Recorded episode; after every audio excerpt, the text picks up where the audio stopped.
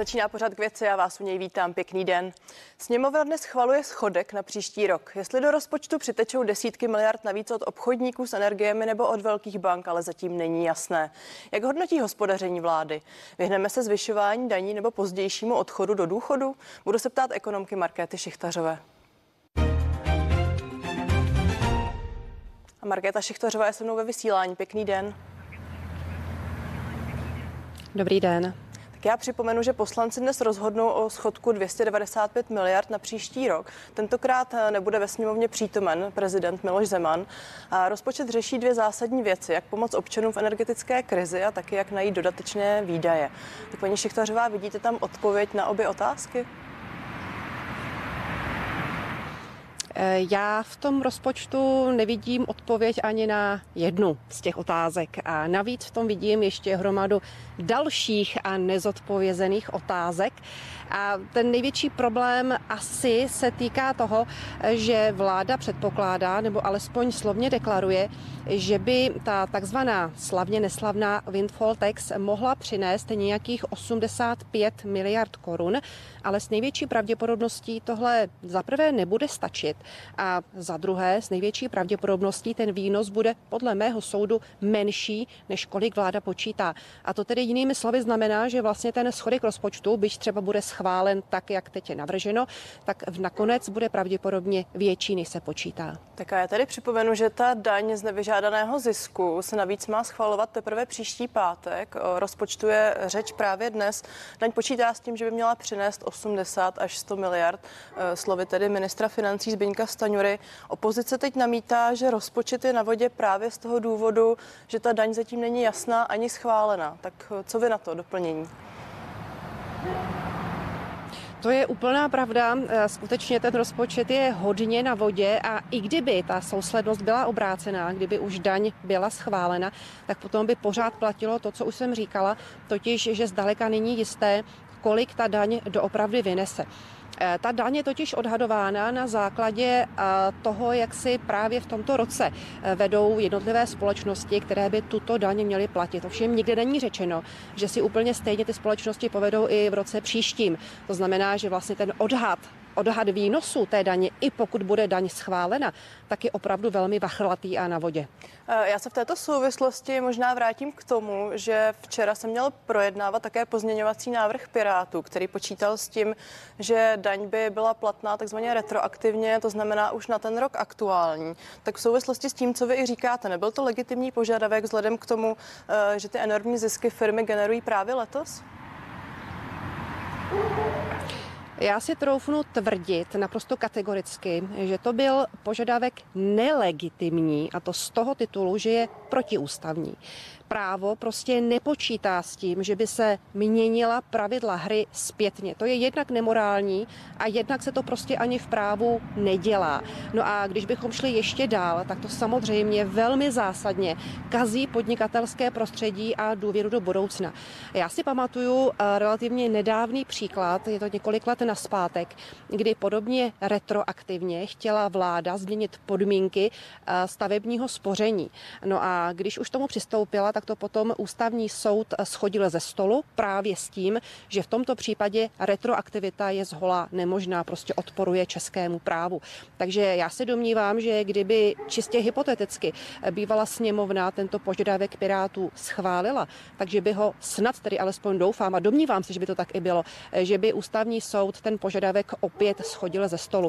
Prostě to je věc, která se naprosto nedělá na druhou a vůbec stranu, nerozumím tomu. Na druhou stranu mohou... legit, legislativci vlády argumentovali tím, eh, že je výjimečná situace, že by nakonec eh, tento požadavek protiústavní být nemusel. O to se opíral také Zbyněk Staňura. Tak eh, jsou to dva výklady práva podle vás? Jsou to dva výklady práva a situace není nikterak mimořádná. Vždycky se jede nějaká záminka, proč rozpočet má být deficitní. Ta záminka se u nás hledá už od roku 2020, kdy začal COVID. Tehdy jako záminka byl uváděn COVID, potom jako záminka byla uváděna válka na Ukrajině a v budoucnu to může být něco cokoliv jiného. Ovšem, že to jsou záminky, o tom svědčí skladba rozpočtu. Ve skutečnosti, kdy se mluvilo o tom, že rozpočet je deficitní kvůli COVIDu a kdybychom potom šli zpátky do historie a rozklíčovali si položky státního rozpočtu, zjistilo by se, že většina výdajů, která tehdy nabobtnala, neměla s covidem prakticky nic společného. Tedy i v tomto případě se jedná jenom o záminku.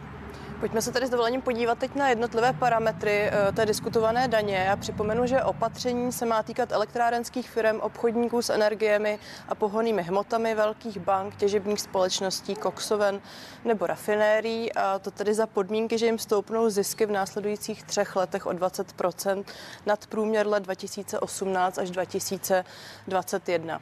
Eh, teď se vás budu ptát na to zacílení eh, a výběr firm. S tím souhlasíte? Já hlavně principiálně nesouhlasím vůbec s existencí této daně. A jestliže nesouhlasím principiálně s existencí této daně, potom nemohu souhlasit ani se zacílením těchto firm. Problém totiž je v tom, že nikdo není schopen říci, co to je nadměrný zisk. Ve skutečnosti se jedná o rozhodnutí státu, které je velmi, ale velmi selektivní. A klidně do toho výběru mohly spadat nějaké jiné firmy, anebo taky některé firmy v tomto výběru být vůbec nemusely. Dobře, já vás tady teda dovolením, eh, já vás tady s dovolením zastavím. Ano, proti té dani se vyjádřili také samotní poradci premiéra, například Helena Horská nebo Štěpán Křeček. Eh, naopak razantně hájí eh, Mojmír Hampl, předseda Národní rozpočtové rady, který tedy také předkládal. Proč na tomto tématu nastalo takové štěpení i v řad té odborné veřejnosti? Protože část odborné veřejnosti Eh, slouží vlastně ve službách vládě a část té veřejné, eh, té odborné veřejnosti eh, není součástí nějakých vládních institucí. Pardon, ale já jsem Proto právě zmiňovala, že i ta část odborné veřejnosti, já jsem právě teď zmiňovala, že i ta část odborné veřejnosti, která radí premiérovi a vládě, je proti téhle dani. Tím pádem to ještě více potvrzuje eh, ten názor, že daň s největší pravděpodobností není úplně ekonomicky v pořádku a že spousta lidí, kteří eh, to, řekněme, tu službu vládě nevidí jako svůj hlavní cíl, tak je ochotná proti ní eh, vystoupit a vzepřít se jí. Nicméně eh, podobné opatření začíná nebo už začalo platit také v jiných evropských státech. Když se podíváte znovu na ten plánovaný objem peněz, které by Windfall Tax měla přinést, vidíte tam tedy nějakou alternativu, nějaké jiné řešení, jak dostat peníze do rozpočtu? Řekla jste dvě věci, vůči kterým se musím ohradit. Za prvé jste řekla, že se máme podívat do spousty dalších zemí. Ano, bylo tady období, kdy existovala vědecká schoda na tom, že země je placatá. Přesto tomu tak nebylo to, že některé země a někteří lidé ve svém konsenzu se staví za něco, ještě není důkazem toho, že ona věc je správná. Za druhé, mluvit o tom, kolik musíme a jakým způsobem musíme dostat peníze do rozpočtu, je také zcela mimo, protože celý problém našeho rozpočtu není v tom, kolik peněz dostaneme do rozpočtu, ale je v tom, kolik peněz z rozpočtu vydáváme. Když se podíváme na podíl veřejných výdajů celkově na HDP, jsme už někde u číslice 48%. Jiným Jinými slovy, ve skutečnosti už jsme téměř z poloviny státní ekonomika. Tím v podstatě popíráme vývoj po roce 1989. Problém je tedy v tom, že my už dávno nejsme svobodná kapitalistická ekonomika. Dobře, ale když se podívám na ten aktuální moment, a sice, že vláda potřebuje získat eh, náhradní nebo následující prostředky, které vynaloží na kompenzace a pomoc lidem s drahými energiemi, eh, tak je potřeba někde brát a někde dávat. Tak jak vyřešit tuhle trojčlenku? Ale vůbec ne. Vláda nepotřebuje získat peníze. Vláda potřebuje ušetřit peníze. Vláda potřebuje vydávat peněz méně. To se dá udělat třeba tak, že propustí část státních zaměstnanců. Pomůže to soukromému sektoru, protože zaměstnavatele aktuálně velice marně schánějí drahé zaměstnance. A pomůže to samozřejmě i státním financím. Problém není v tom, jak sehnat peníze do rozpočtu. Problém je v tom, jak je ušetřit. Tak jenom ta kapitola propouštění státních zaměstnanců, vydalo by to na těch slibovaných 100 miliard podle vás?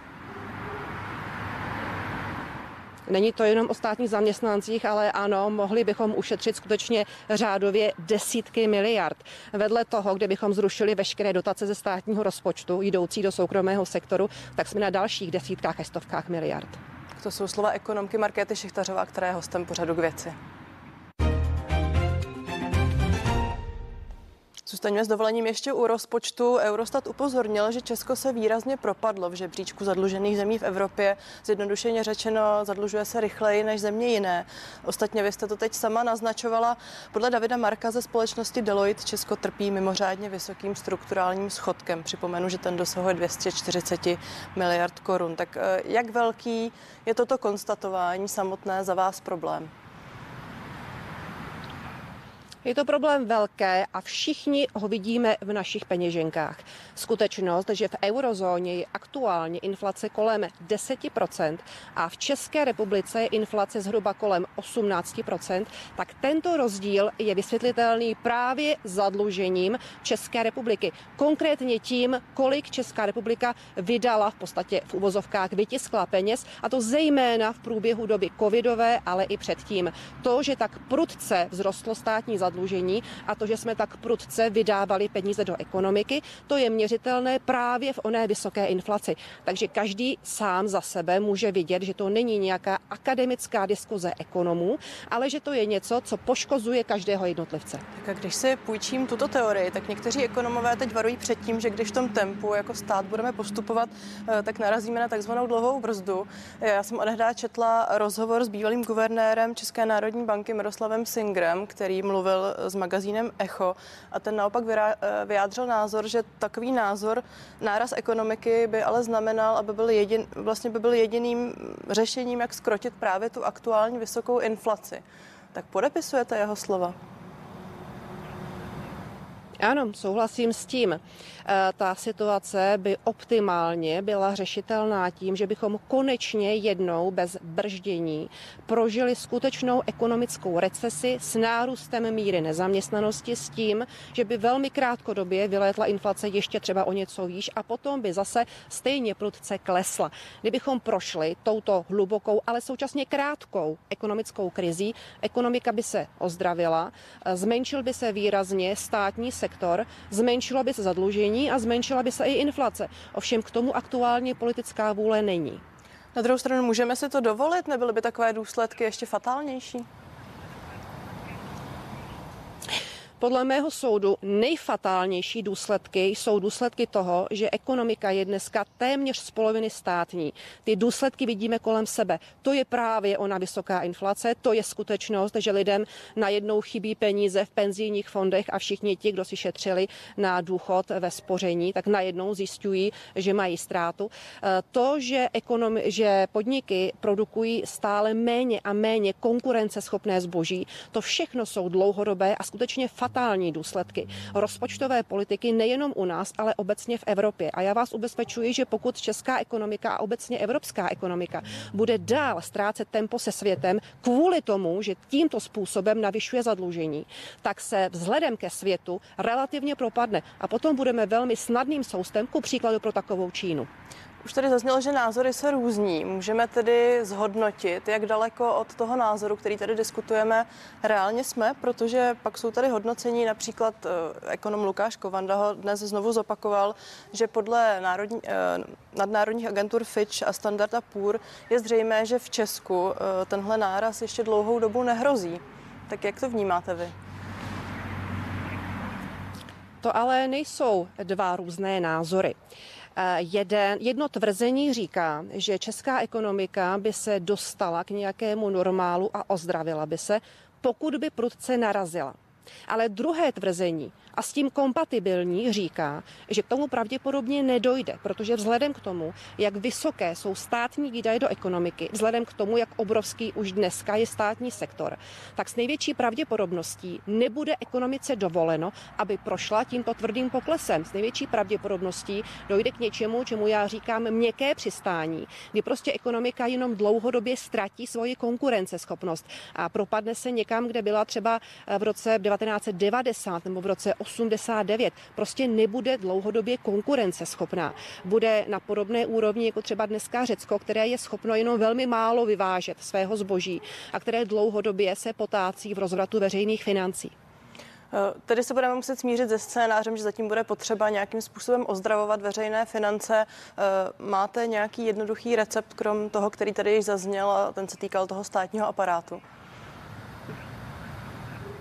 Jednoduché recepty už byly vyčerpány. ty už neexistují. Už jsme se příliš dlouho, konkrétně zhruba 14 let, chovali rozpočtově velmi neukázněně a teď už bohužel toho pacienta nelze takhle lusknutím prstu uzdravit. Teď už všechna řešení budou jenom dlouhodobá a budou velmi špatná. Tak nabízejí se konkrétní otázky. Řeč tady byla o windfall tax, ale pochopitelně se uh, otevírá znova otazník nad například vrácením superhrubé mzdy. Je to něco, co by se mělo vrátit do hry? To jsou všechno jenom takové, takové drobnůstky, které ovlivní eh, příjmy nebo výdaje ze státního rozpočtu eh, v řádu jedné miliardy nebo třeba eh, maximálně desítek miliard, ale my se tady bavíme o dlouhodobém špatném trendu veřejných financí. A toto uvažování, jestli superhrubá mzda ano nebo ne, nezmění onem trend veřejných financí. Ten problém je prostě v tom, jakým způsobem vláda a stát obecně uvažuje. V okamžiku, kdy celý problém, jak znovu říkám, spočívá v tom, že veřejné výdaje jsou příliš veliké, tak vláda se najednou rozhodne, že přijme dalších téměř 8 tisíc státních zaměstnanců. Jinými slovy tím vláda demonstruje, že opravdu nehodlá stát zeštíhlit a opravdu nehodlá žádným způsobem ekonomiku ozdravit. Všechno, co se tady kolem toho děje, je ve skutečnosti jenom proklamace. Paní Škytařová, já tomu rozumím, ale ptám se na to, zda teď nejsme v situaci, kdyby se právě měly podobné střípky zkrátka sbírat a nabalovat, aby se nějaké řešení naskytlo. Proto se znovu vracím k té otázce. Bylo by jedno z řešení vrátit se k superhrubé mzdě nebo navýšit daně z příjmu fyzických osob? Ne, navýšit daně nebo uh, změnit opět superhrubou mzdu rozhodně není žádné řešení a není to střípek, který něčemu pomáhá.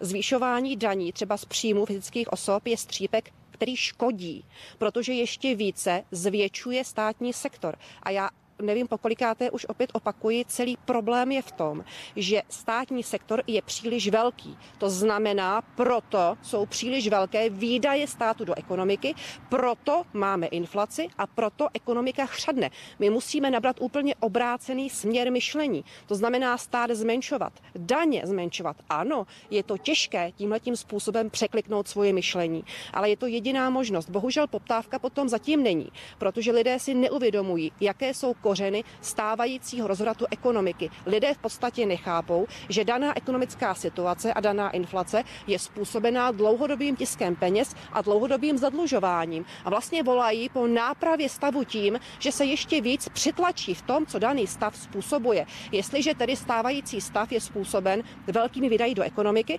tak lidé pořád volají potom, aby se ještě víc zvýšily výdaje do ekonomiky, což je pochopitelně začarovaný kruh a vede ještě do větších pekel. Markéta Šechtařová zůstává hostem pořadu k věci.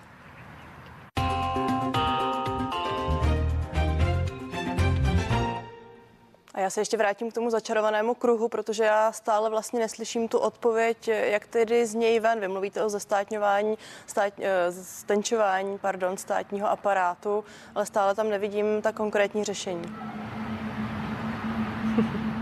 vy je taky ani neuvidíte, protože ona neexistují. To je velký mýtus, že lze nějakým způsobem teď ještě vrátit ekonomiku do dobrého stavu. To totiž už nejde. My už jsme za bodem, ze kterého ještě lze zastavit startování letadla.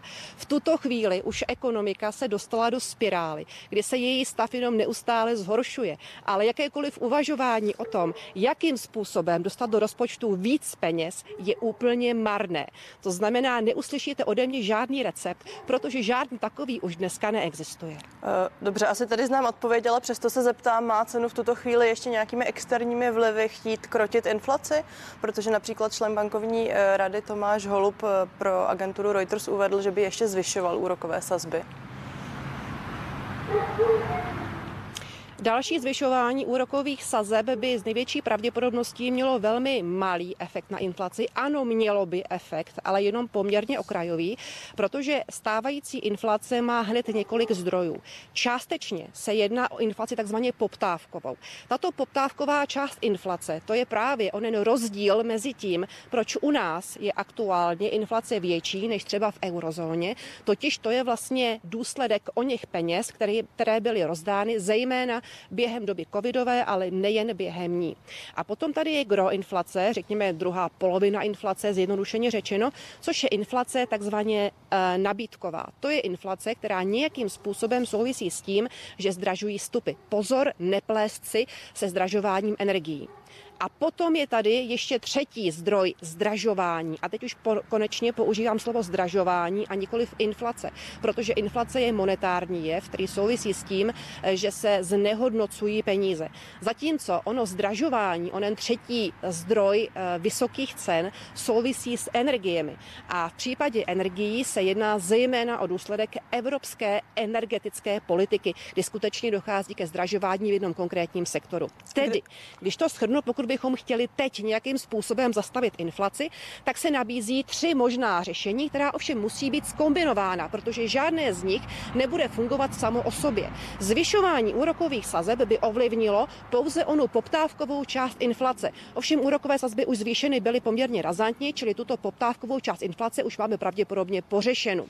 Druhá část, ona nákladová část inflace, souvisí se světovou ekonomikou. Dokud světová ekonomika se nedostane do nějakého hlubšího útlumu, filmu, eh, tak s největší pravděpodobností neklesnou obecně ceny vstupu.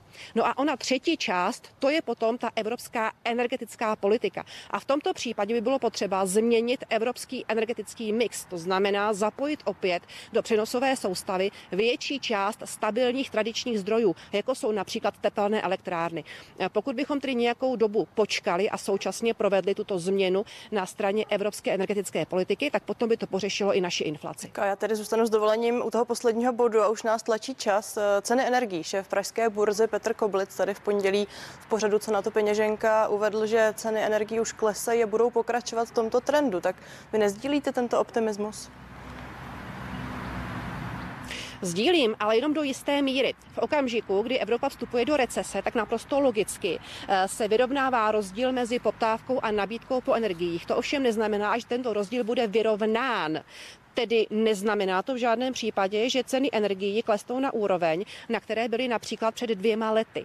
Obecně tím, jak se Evropa zachovala ke svému energetickému mixu a vypla si část svých energetických zdrojů, tak tím došlo obecně k navýšení, e, nebo respektive došlo k tomu, že se zvětšila, zvětšil rozdíl mezi poptávkou a nabídkou. A tím, že dojdeme do recese, tak se tento rozdíl sice zmenší, ale nedojde k tomu, že by energie zdražily tam, kde jsme byli zvyklí.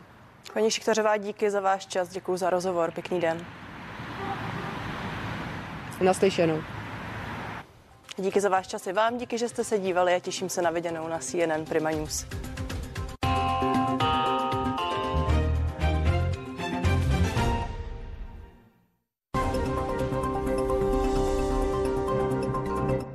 Pořad 360 stupňů.